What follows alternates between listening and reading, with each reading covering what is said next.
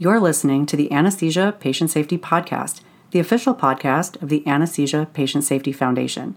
We're bringing you the very best from the APSF newsletter and website, as well as the latest information in perioperative patient safety. Thanks for joining us.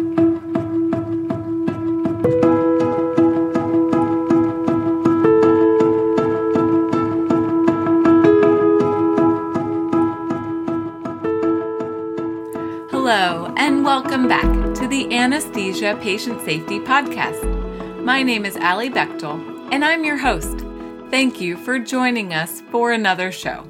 Today, we are bringing you the latest in anesthesia patient safety recommendations related to non operating room anesthesia or NORA care. There are some important steps that we can take to help keep patients safe in NORA locations so stay tuned.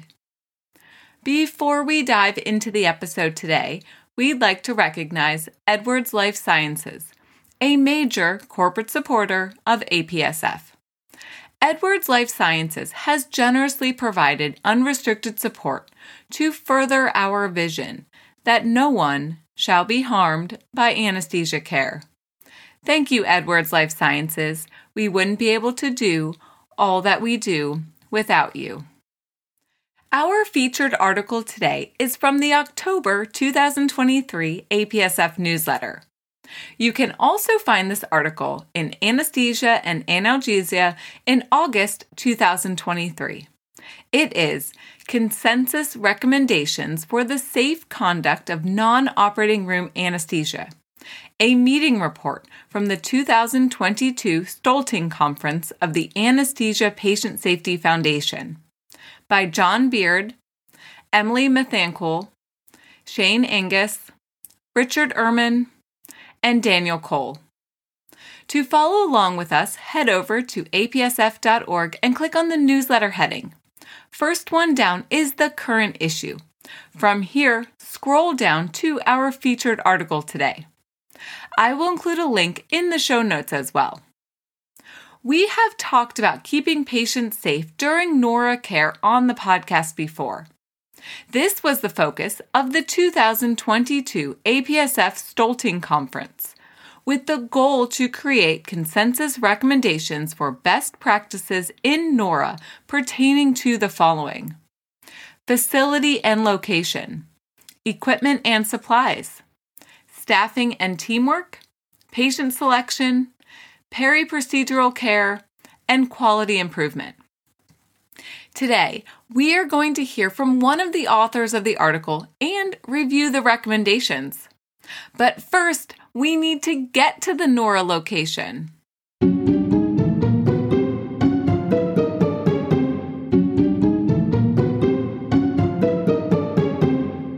Phew, we made it. Remember, NORA locations may be quite a distance away from the main operating theaters. Let's hear from one of the authors now. Hello, my name is Emily Methangkool, and I'm the chair of the Department of Anesthesiology at Olive View UCLA Medical Center. To kick off the show today, I asked Methangkool why she feels so passionate about NORA. Let's take a listen to what she had to say. Providing anesthetic care outside of the operating room is particularly challenging given that these areas may be located far away from the main operating rooms. The rooms themselves may not be set up to accommodate anesthesia equipment, and the teams that work there may not necessarily be used to working with patients under anesthesia or with anesthesia professionals. There is evidence from closed claims data to suggest that patient safety issues, particularly with oxygenation and ventilation, are common in these areas and lead to patient harm. As anesthesia professionals, we have to ensure that we are providing the most optimal and safe care in these areas. Thank you so much to Methangkool for helping to introduce this topic.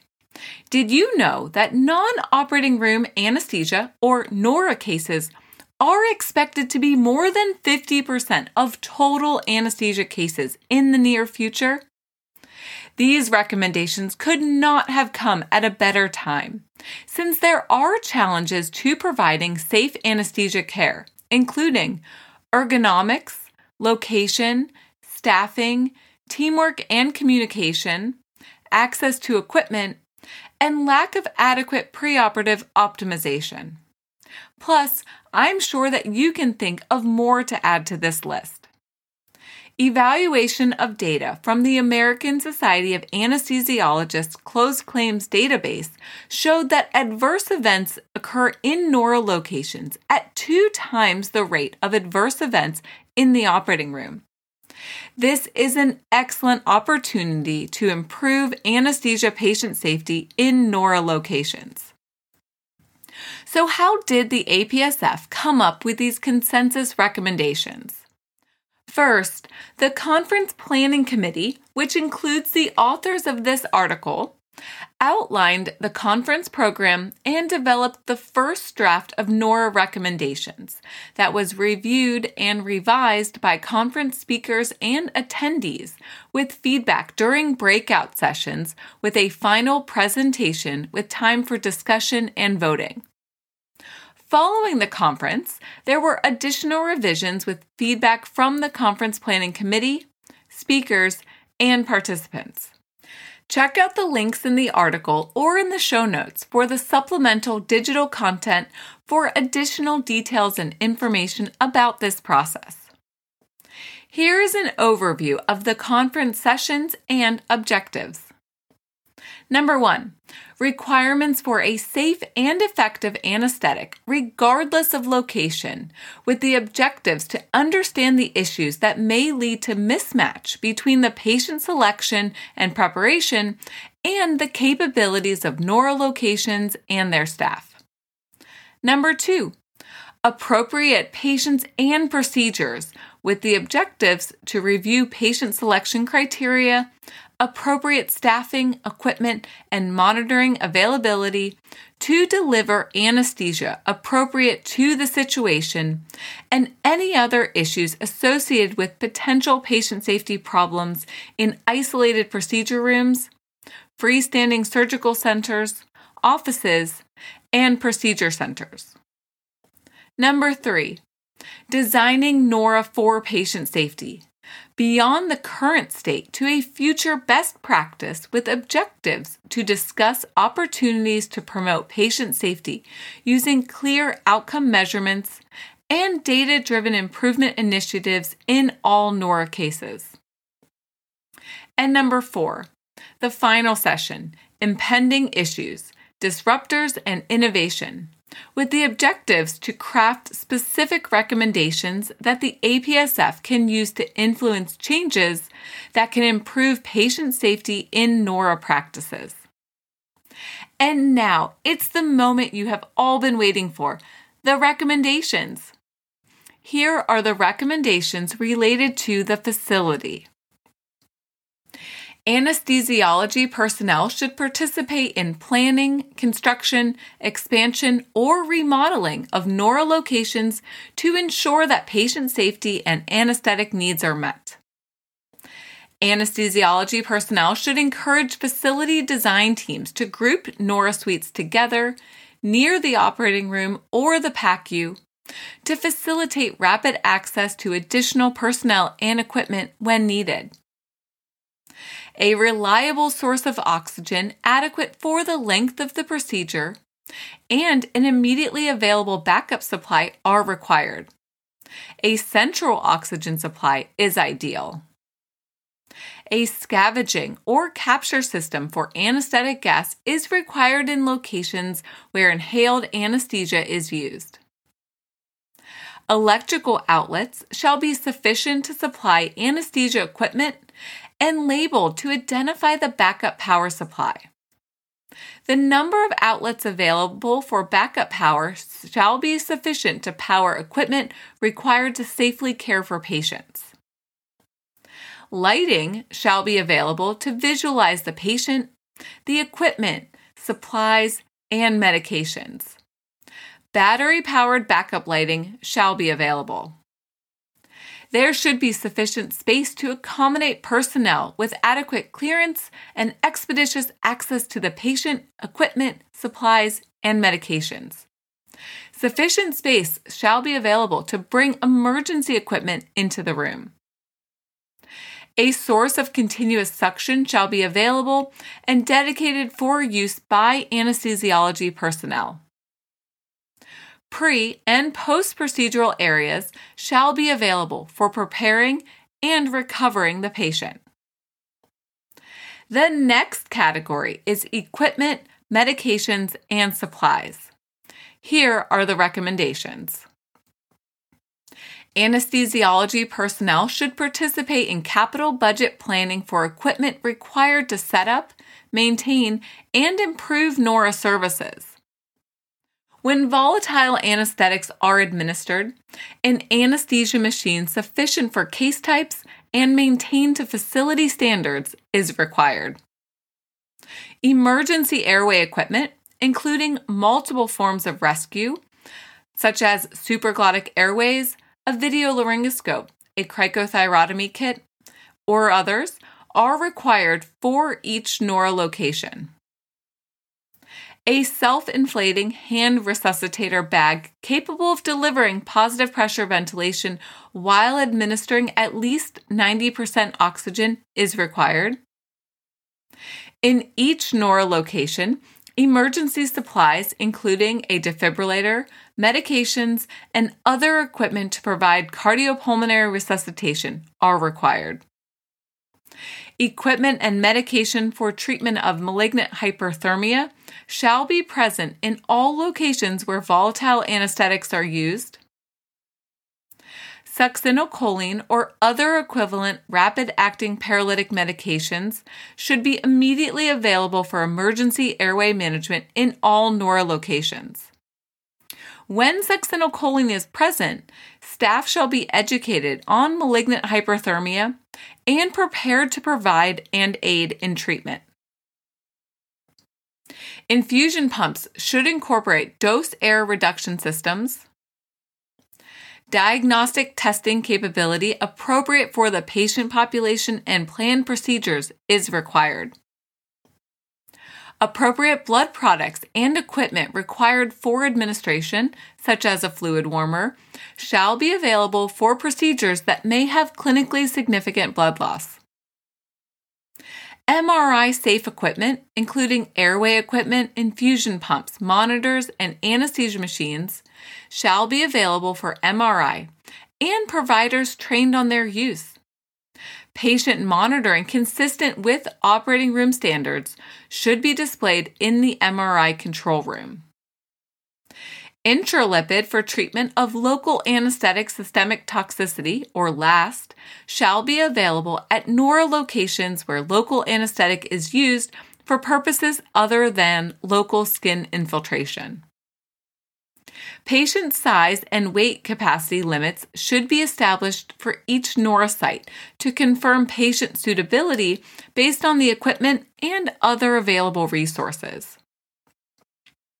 crisis manuals appropriate for the patient population, procedures, and potential therapeutic complications shall be available to staff and clearly visible in each NORA location to serve as cognitive aids during emergencies.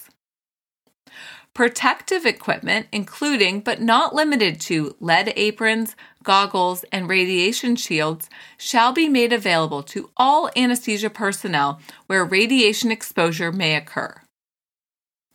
Equipment, such as inflatable mattresses for patient transfer to and from the procedure table, shall be available to avoid injury to the patient and personnel. Next up, let's review the recommendations for keeping patients safe in NORA related to staffing and teamwork. Here we go.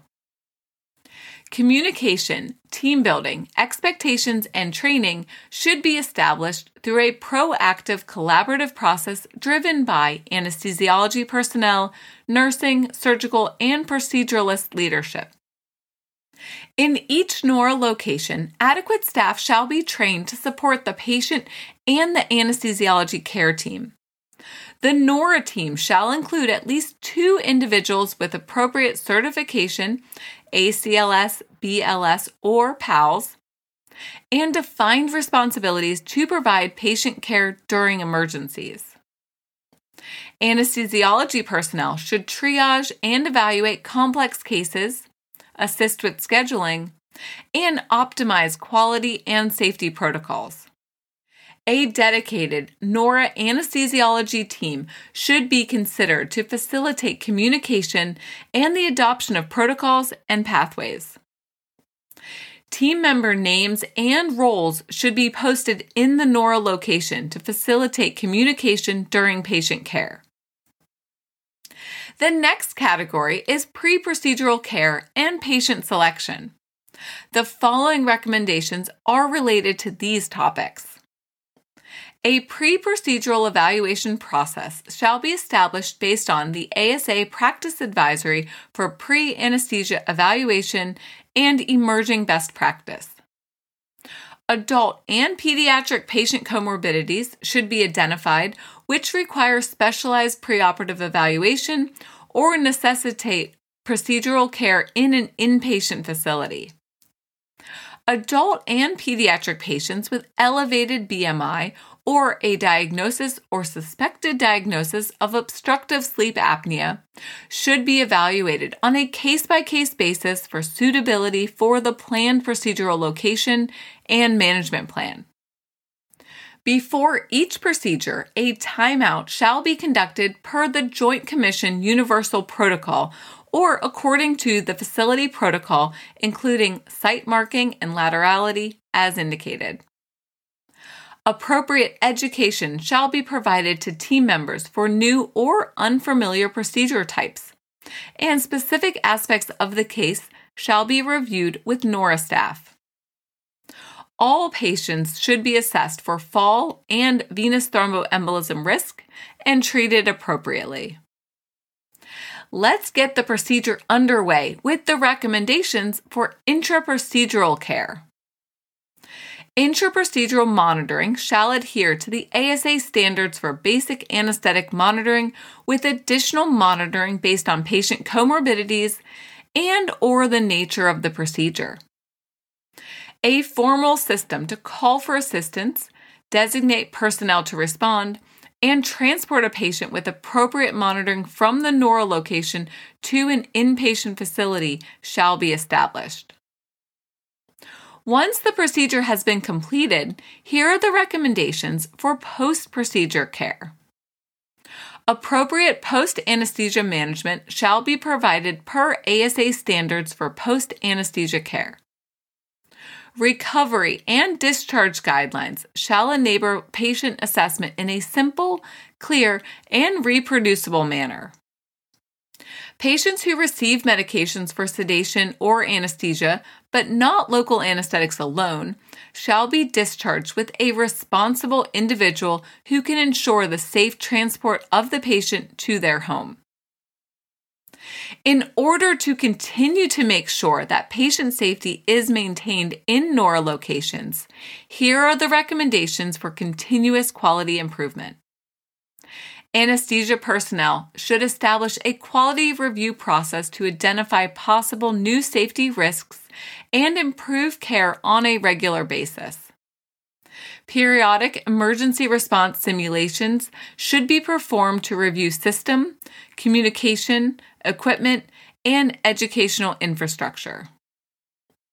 We made it through all of the recommendations. There is definitely a lot of work that can be done to improve anesthesia patient safety in NORA locations. Before we wrap up for today, we are going to hear from Methangkool again. I also asked her what she envisions for the future with regards to NORA care. Here is her response. Actually, I hope that in the future we won't even have to talk about NORA anymore, that it will just be a given that there will be the same standards of care, the same equipment and procedures, and robust teamwork and communication in NORA so that we won't even need to discuss patient safety issues in NORA any longer. How we get there is the actual question. And we do that by making sure that we are at the table in the C suite designing these areas and teams from the ground up and are at multidisciplinary hospital meetings to make sure that we reconfigure existing areas to ensure safety. Thank you so much to Methangkool for contributing to the show today. With the help of these recommendations, we are looking forward to a future where we do not need to talk about the challenges of keeping patients safe in NORA locations. As we are working towards that goal, there is still more to talk about, so we hope that you will join us for part two next week. If you have any questions or comments from today's show, please email us at podcast at apsf.org. Please keep in mind that the information in this show is provided for informational purposes only and does not constitute medical or legal advice. We hope that you will visit apsf.org for detailed information and check out the show notes for links to all the topics we discussed today. If you are enjoying listening to this podcast, and we hope that you are. We hope that you will also take a minute to subscribe, give us a five star rating, and leave us a review on iTunes or wherever you get your podcasts. We hope that you will share this podcast with your colleagues and team members and anyone interested in anesthesia patient safety. Until next time, stay vigilant so that no one shall be harmed by anesthesia care.